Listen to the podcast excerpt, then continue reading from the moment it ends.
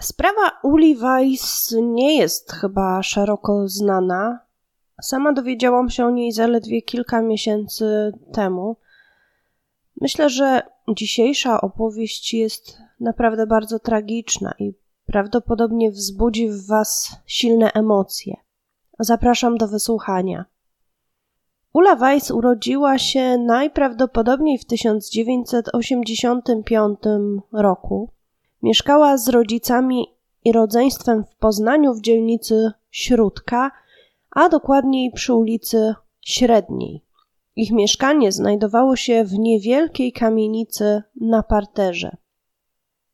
W lutym 1998 roku Ula pochwaliła się koleżankom, że ma chłopaka. Nie był to żaden z kolegów z jej klasy, ani nawet jej szkoły czy, czy z osiedla. Ula powiedziała, że jej chłopak to dorosły mężczyzna, ma na imię Tomasz, ma 24 lata, a ona zwraca się do niego per pan. Chwaliła się, że się z nim całowała. Podobno o tej relacji miała wiedzieć również starsza siostra Uli, jednak swoją wiedzę utrzymywała w tajemnicy.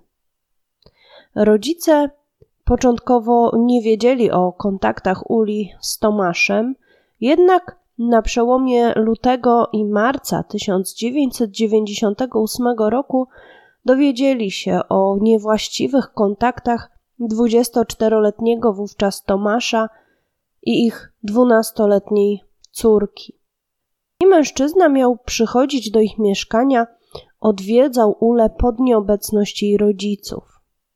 Widziało go y, kilka osób i któraś z sąsiadek widziała nawet, jak kiedyś yy, Tomasza wpuszczała do domu Ula. Było przed południem, jej rodzice byli w pracy, a rodzeństwo w szkole. W trakcie śledztwa w ręce policji wpadł również list, w którym Ula pisała do Tomasza: Mam nadzieję, że porozmawiamy o tamtej niedzieli. To, co się stało, nie mogę o tym zapomnieć. Nie wiem, czy panu to nie przeszkadza, ale mnie tak. Przeszkadza mi to najbardziej, że się całowaliśmy.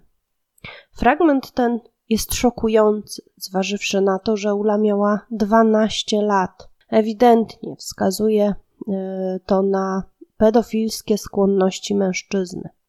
19 marca 1998 roku, kiedy rodzice i brat Uli wrócili do domu, zauważyli w korytarzu leżący na podłodze nóż. Stał tam również magnetofon wyglądało to dość dziwnie. Ula powinna być już w domu po lekcjach. Mama weszła do jej pokoju, chcąc zapytać, skąd ten rozgardiasz w przedpokoju. Łóżko dziewczynki nie było zaścielone, zdjęte było z niego również prześcieradło. Mama pomyślała, że może jej córka dostała rano okres, źle się poczuła i została w domu. Przypuszczała też, że córka pewnie pobrudziła prześcieradło i ściągnęła je, żeby zaprać w łazience. Mm, zatem mama udała się w kierunku łazienki, żeby sprawdzić, czy z córką wszystko w porządku. E, zauważyła wówczas, że światło w łazience jest e, włączone. Gdy pani Emilia weszła do łazienki, doznała prawdziwego szoku. Jej najmłodsza córka, dwunastoletnia Ula, leżała martwa w wannie wypełnionej wodą. Była owinięta prześcieradłem. Przeraźliwy krzyk matki usłyszeli chyba wszyscy sąsiedzi. Wezwano na miejsce pogotowie, ale lekarz, który pojawił się na miejscu z zespołem medyków, od razu stwierdził śmierć dziecka. Ula nie żyła już w momencie, kiedy została znaleziona przez mamę. Nie było już żadnych szans na uratowanie jej. Przyczyną śmierci było uduszenie, a sprawca posłużył się rzemykiem, który dziecko nosiło na szyi. Mama Uli nie miała żadnych wątpliwości co do sprawcy. Od razu w swojej głowie znalazła podejrzanego. To musiał być wspomniany wcześniej Tomasz T., człowiek, którego wielokrotnie e, sąsiedzi widzieli, gdy pojawiał się w ich mieszkaniu pod nieobecność rodziców Uli. Był mężem przyjaciółki, pani Emily Weiss. Ula znała go od lat. Z pewnością nie podejrzewała go, że mógłby ją kiedykolwiek skrzywdzić.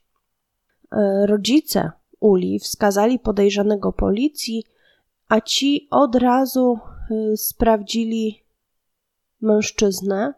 Miał być tego dnia w pracy, ale dla pewności policjanci udali się y, do pracodawcy, by zapytać, czy rzeczywiście mm, Tomasz tego dnia y, pracował. I owszem, mężczyzna przyszedł do pracy, ale po kilku godzinach zwolnił się. E, powiedział szefowi, że ma sprawę w sądzie i miało chodzić o ustalenie wysokości świadczeń alimentacyjnych na jego córkę z poprzedniego związku. Zamiast do sądu, Tomasz udał się jednak do mieszkania Weissów. Ula nie poszła tamtego dnia do szkoły. Nie wiadomo dlaczego. Czy umówiła się wcześniej z mężczyzną, czy spotkanie było przypadkowe, czy ona wiedziała, że Tomasz przyjdzie czy, czy też powód jej nieobecności w szkole był inny. Tego się już nie dowiemy. Na kilka dni przed y, zabójstwem y, rodzina Uli dowiedziała się o tym jej sekretnym chłopaku. Mama chciała porozmawiać z córką na ten temat, no ale chciała być delikatna. Bała się o córkę, a jednocześnie nie chciała jej wystraszyć. Nie zdążyła jednak z nią porozmawiać. Pani Emilia powtarzała policjantom, że na pewno Tomasz T. zamordował jej córkę.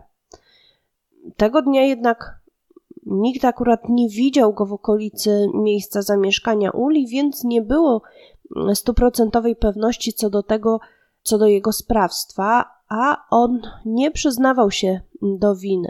W domu Weissów nie było żadnych śladów włamania. Ula na pewno wpuściła swojego zabójcę do domu sama. I to również świadczyło o tym, że sprawca nie był osobą obcą i mógł być nim e, przypuszczalnie Tomasz T.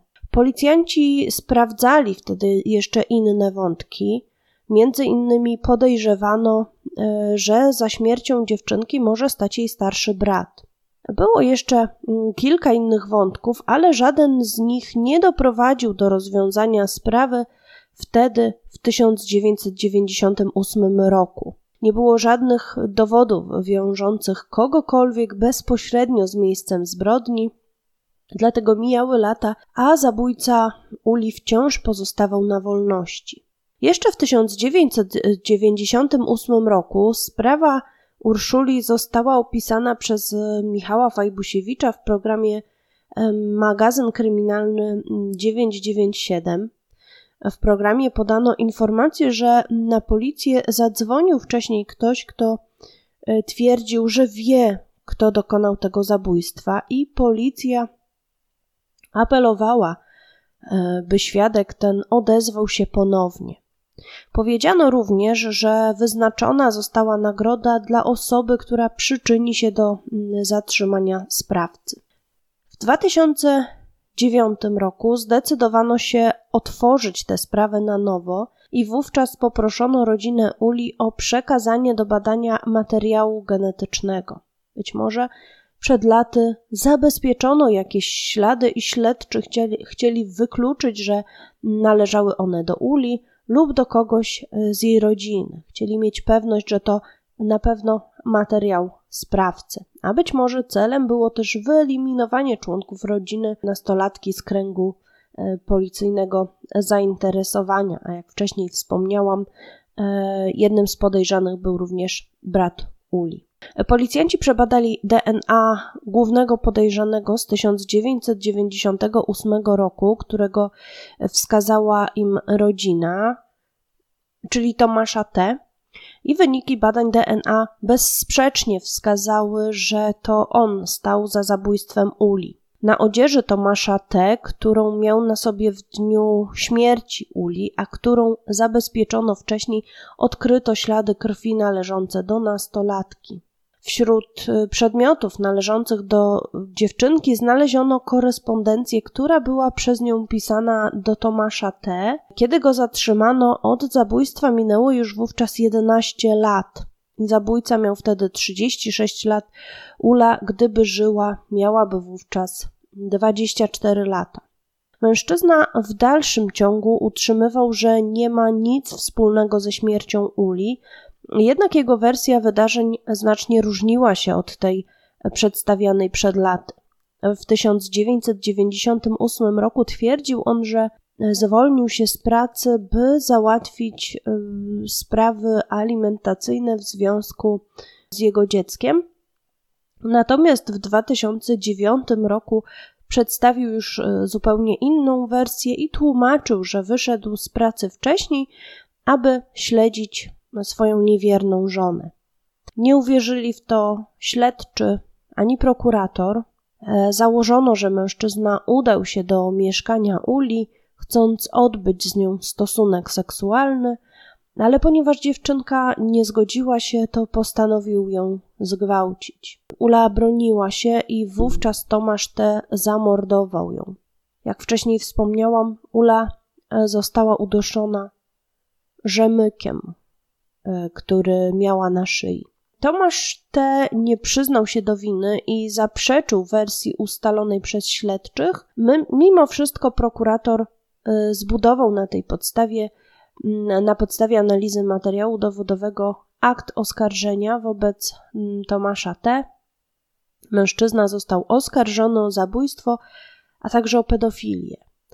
Y, gdy przeszukano samochód i mieszkanie zabójcy, znaleziono u niego materiały porn y, z pornografią dziecięcą, a także bieliznę dziecięcą i damską. W 2011 roku Tomasz T. został skazany na dożywocie, ponadto zabójca został pozbawiony praw publicznych na 10 lat. W internecie nie ma zbyt wielu szczegółów dotyczących tej całej sprawy, ponieważ proces e, został utajniony. I to już e, wszystko w tej sprawie. Dziękuję Wam za wysłuchanie e, kolejnego odcinka. Za kilka dni pojawi się nowy odcinek. Pamiętajcie o tym, że wróciłam na Instagrama. W opisie znajdziecie nazwę mojego profilu. Pamiętajcie, że od teraz filmy będą ukazywały się z napisami. Mam nadzieję, że będzie to ułatwienie dla osób niesłyszących lub niedosłyszących. Dziękuję Wam raz jeszcze. Trzymajcie się ciepło i uważajcie na siebie. Cześć!